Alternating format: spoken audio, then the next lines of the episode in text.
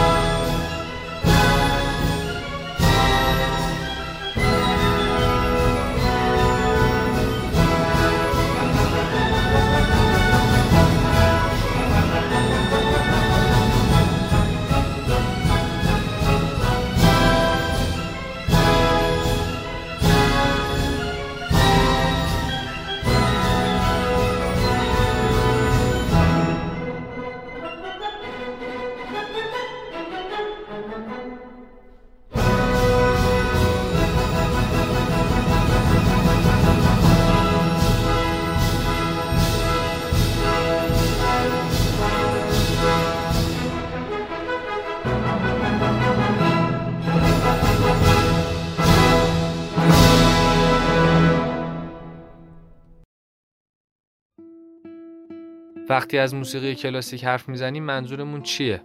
به چه موسیقی کلاسیک میگیم؟ جواب این سوال شامل دو قسمته.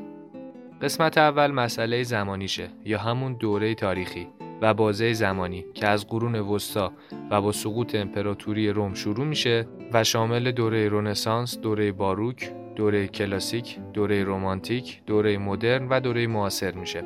اما وقتی موسیقی پخش میشه و ما بدون دونستن اینکه این موسیقی مربوط به دوره باروکه یا دوره رمانتیکه میگیم یه قطعه کلاسیکه بر چه اساسی همچین حرفی می‌زنیم؟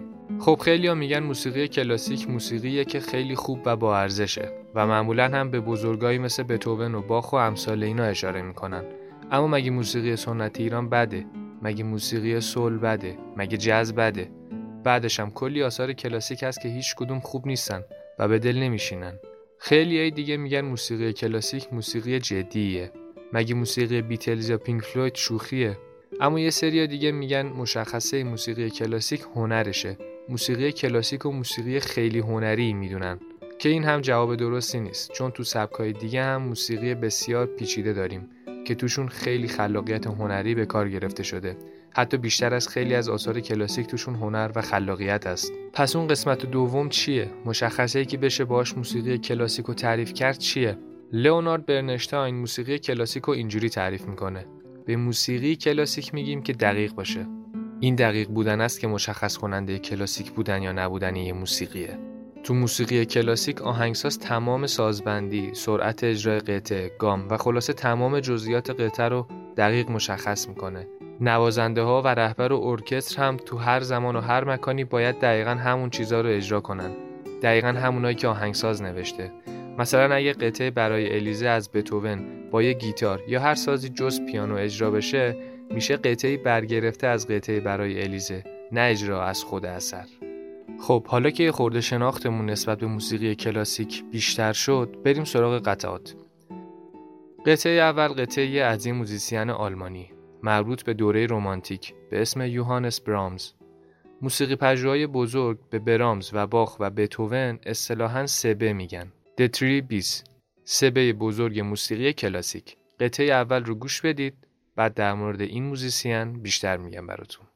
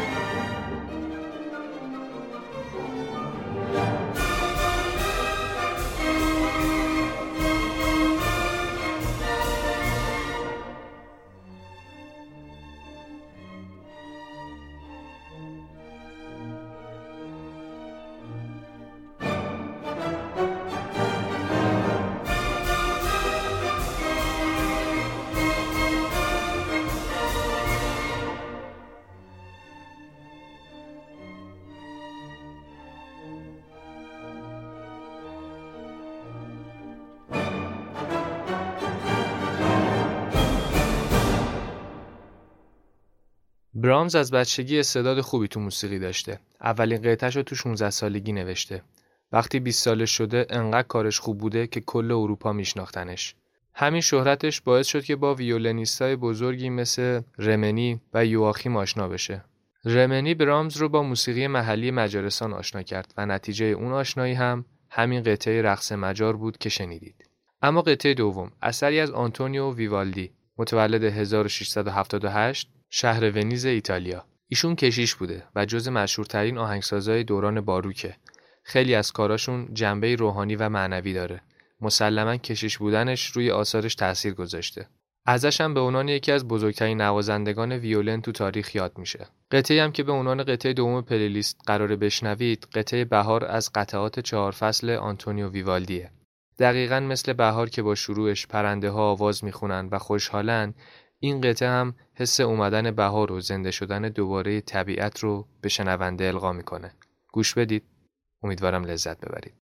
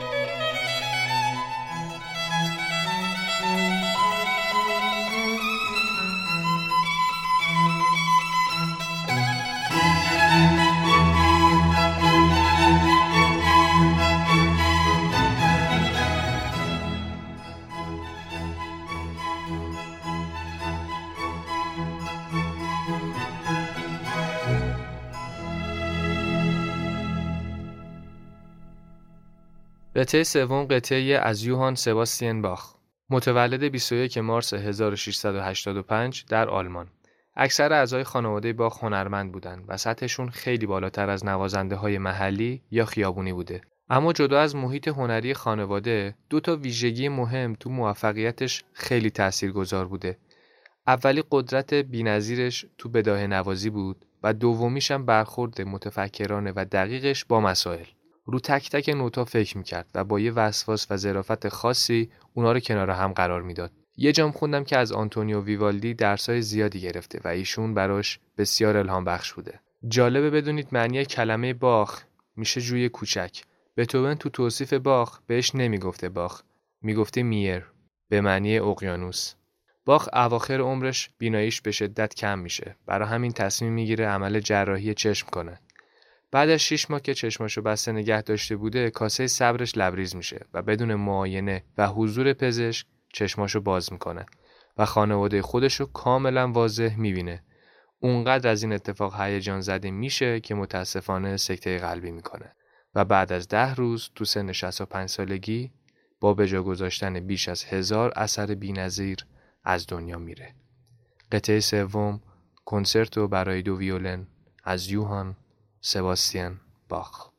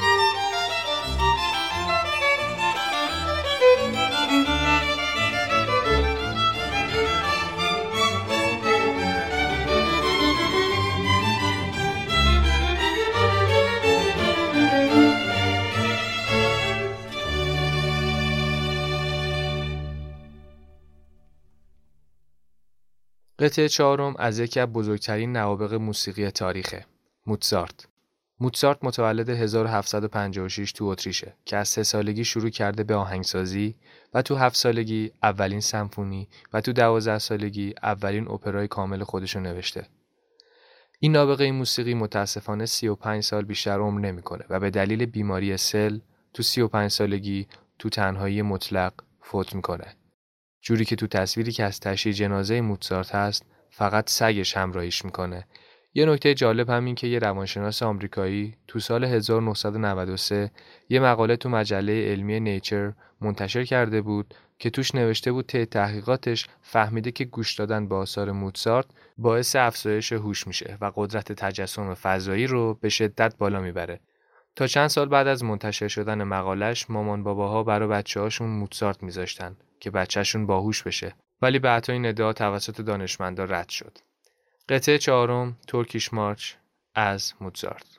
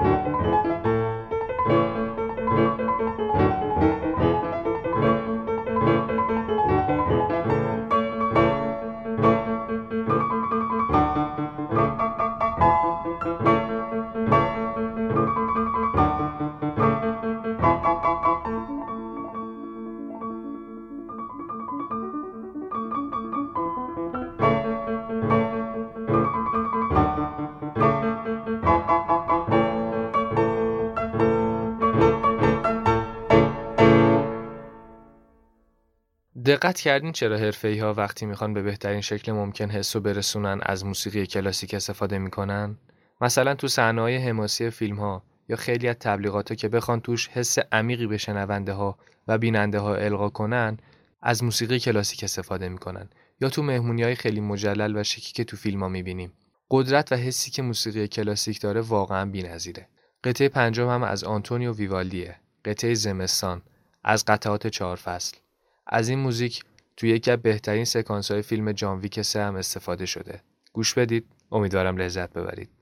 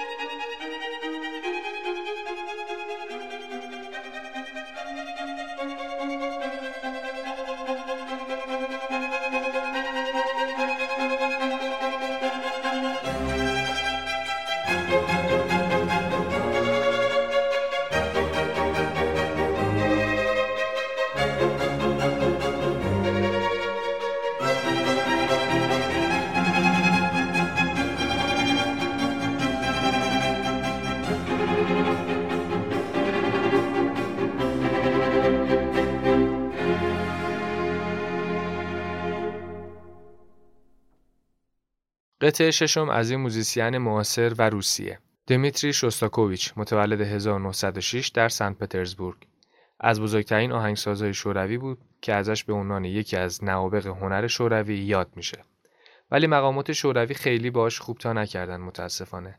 یه بار تو سال 1936 و یه بارم تو سال 1948 به صورت دوره‌ای آثارش ممنوع شد. حتی خود استالین شخصا آثار شوستاکوویچ رو نقد کرد. جالبه که تو اون دوره استالین رسما اعلام کرد که یا همه آهنگسازا سبک سوسیالیسم واقع گرایانه کار کنن یا اصلا کار نکنن. پاشن از شوروی برن بیرون. برن جایی که اون سبکا رو کار می‌کنن. با همه این حرفا هیچ جوره نمیشه رد کرد این قضیه رو که شوستاکوویچ یکی از بهترین های قرن بیستمه. قطعه ششم قطعه والس شماره دو از دیمیتری شوستاکوویچ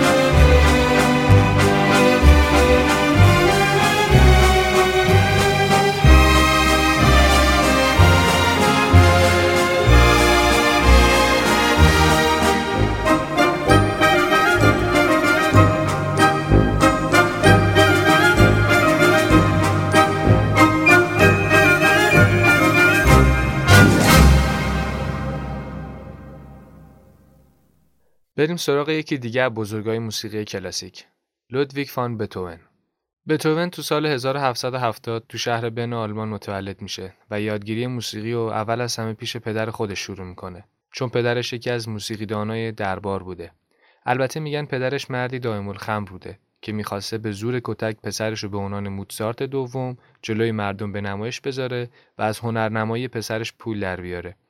اما جالب ترین چیزی که در مورد بتوونه یکی اینه که مادرش در شرایطی بتوون رو به دنیا آورده که از هشت تا بچه‌ای که داشته سه تاش ناشنوا بودن دو تاشم کور بودن و تازه خودش هم بیماری سفلیس داشته. یعنی می‌خوام بگم اگه سخت جنین می‌کرد دنیای موسیقی چه کمبودی می‌تونست داشته باشه. و دومین نکته جالب در مورد بتوون اینه که ایشون اکثر شاهکاراشو زمانی خلق کرده که ناشنوا بوده. بریم سراغ قطعه هفتم. برای الیزه از لودویگ فان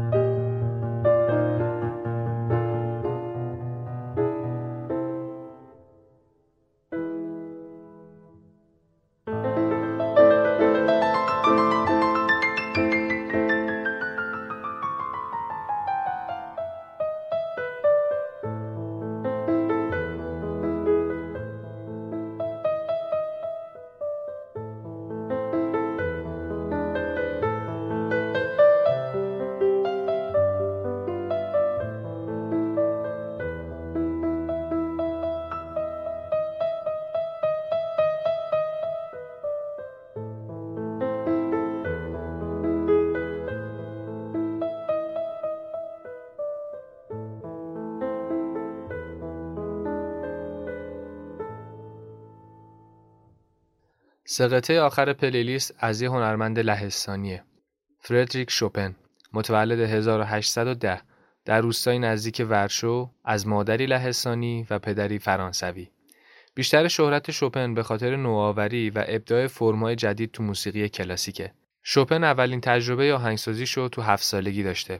اولین کنسرتش هم تو نه سالگی گذاشته و بیش از 230 قطعه از خودش به جا گذاشته که همشون هم برای پیانو نوشته شدن و اکثرشون هم به صورت تکنواز هستند. قطعه هشتم قطعه به اسم مینت والز از ایشون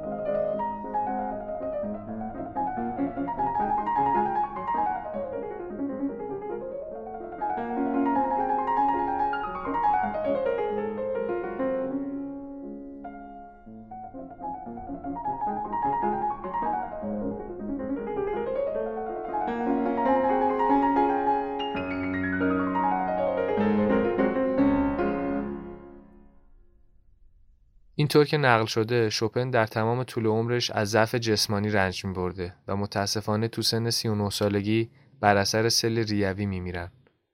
قطعه نهم اسمش است والس در لامینور. گوش بدید امیدوارم لذت ببرید.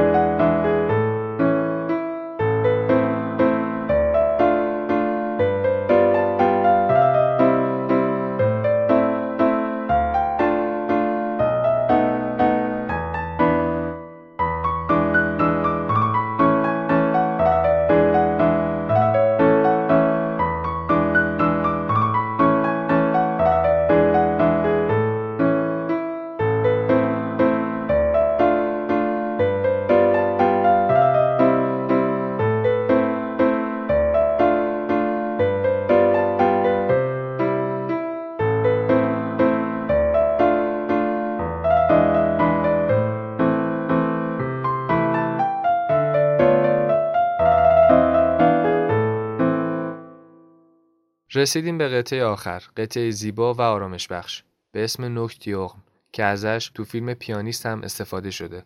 گوش بدید. امیدوارم لذت ببرید.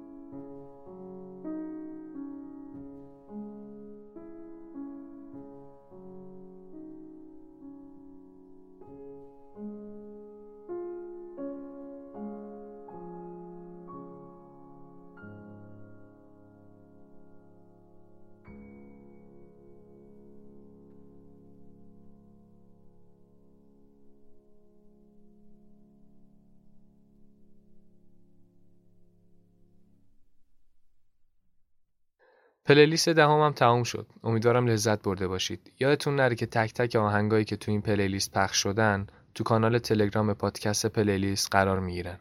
می‌تونید به کانال تلگرام ما ملحق بشید، دانلود کنید و لذت ببرید. like، share و subscribe یادتون نره تا هفته بعد خدا نگهدار.